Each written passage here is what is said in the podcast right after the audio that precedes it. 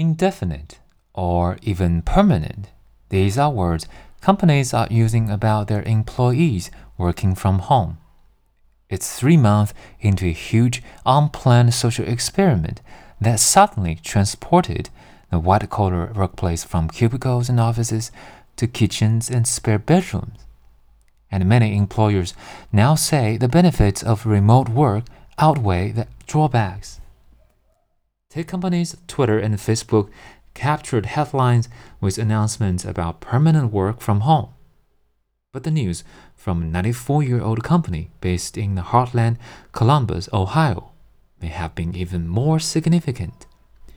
Nationwide Insurance is shutting five regional offices since remote work has gone off so smoothly during the pandemic, and thousands of employees will permanently ditch their commutes for home offices. Nationwide CEO Kirt Walker says it's been a popular decision at the company.